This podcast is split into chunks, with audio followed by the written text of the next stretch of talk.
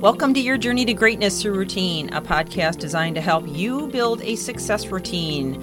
My name is Michelle Steffes, and I'm author of the book, and I'm excited to come to you today with more insights and ideas to accomplish your success routine because it's not the big things we do, but the little things we do every day that make the biggest difference. So let's get on with the podcast.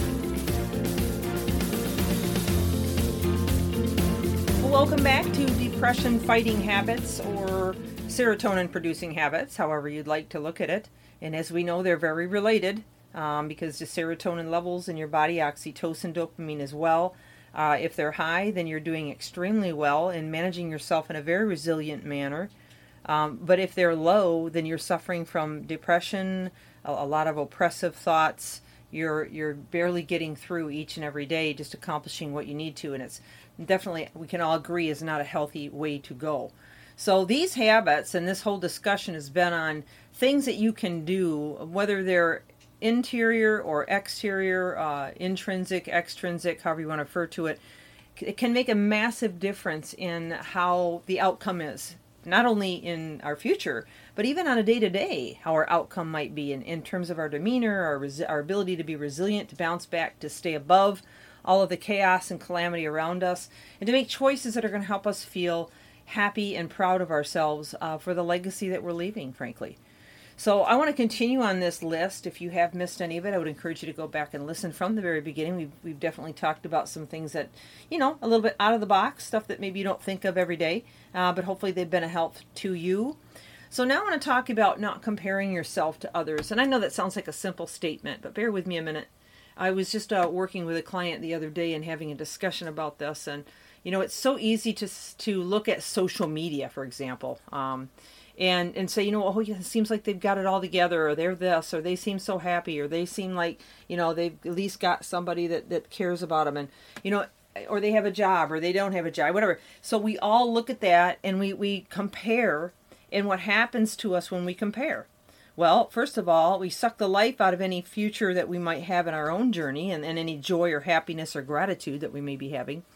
But secondly, um, we're doing ourselves a disservice because honestly, we don't know 100% what that person is going through. And social media is can be so deceptive. Um, somebody could be going through horrible things, but put on a pretty good facade on social media. So if that's your gauge on how well people are doing, um, then you are deceived. because nobody really knows for sure what's going on. And really, that triggers a reminder of what I'd said to you earlier in this in this series. I want to just quickly bring that back to light. We don't know what other people are going through in terms of, of what they're posting. So if they're posting, you know, you know, things about COVID and they're, you know, they're they're they're on that side, then you know maybe it's because they're they really are fearful. They have people in their lives that have died of COVID, or, you know, and then on the other hand, if you've got people over here that are losing their fortune. Maybe they got somebody, uh, their family, that's committed suicide because of the, the devastation of losing their business, uh, their their income, not being able to feed their families. We don't know what people are going through, and we don't know what they're hiding from us. So, comparing yourself to other people is one of the most horrible disservices that you can do to yourself, to your family, to those around you, and most of all, to your future, because you have a journey to to uh, to run through, and you have uh, an obligation to be the best version of yourself every single day, however it is that you can manage that. And so, comparing yourself is one of the worst things that you could do. All right, so now I want to talk about keeping your moxie props in sight. Now, what does that mean, moxie props? Well, we mentioned earlier that, you know, to if you have letters that people have written you, you know, to keep them in sight, to remind yourself of, you know, the, the accomplishments that you've had and so forth. And this piggybacks it a little bit but why not pull out some pictures of things that you know you really embrace from your past? Maybe go through your old memory album and pull out some old pictures and stir up some old wonderful kindred happy memories that will you know take you into this mode of realizing all of the joy that you've experienced in your life so far. And that could even be hanging up old certificates or awards. Um, those are all ways in which you can you know keep in front of you the right mindset and the right attitude and, and the right physiology to stay afloat and continue to move forward. You know, um, this is just, I guess, another sort of different way to keep the why in front of you.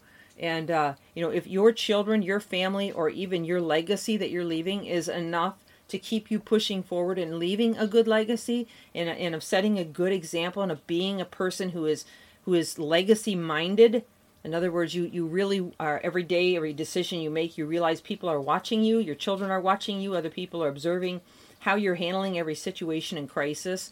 And you want to make sure that you come across as a light not add to the darkness. That can really change the game in how you respond to every situation. And it, it'll also change how you schedule your day. So you're going to obviously apply some of the previous tips I've already offered, such as, you know, using gratitude and being more productive, you know, choosing productive activities rather than those that are just wasting your time, uh, learning things new, taking up old habits projects, um, you know, uh, reflecting on your wins, using body language, being authentic to yourself, you know, using great uh, posture to help uh, physical, you know, make sure that you're getting enough exercise, practicing positive talk, um, and one, the very first one we start out with stop whining and complaining. Uh, so these are all things that, that work together to give you the best overall scope every single day and to rise above everything that we're facing right now and, you know, come out a shining star. Well, I hope this has been a help to you. We have just uh, hmm, just a couple left here, so we're almost finished with this series and we'll move on to another one. This is Michelle Steffes, your journey to greatness through routine. Thank you for joining and continue to reach higher.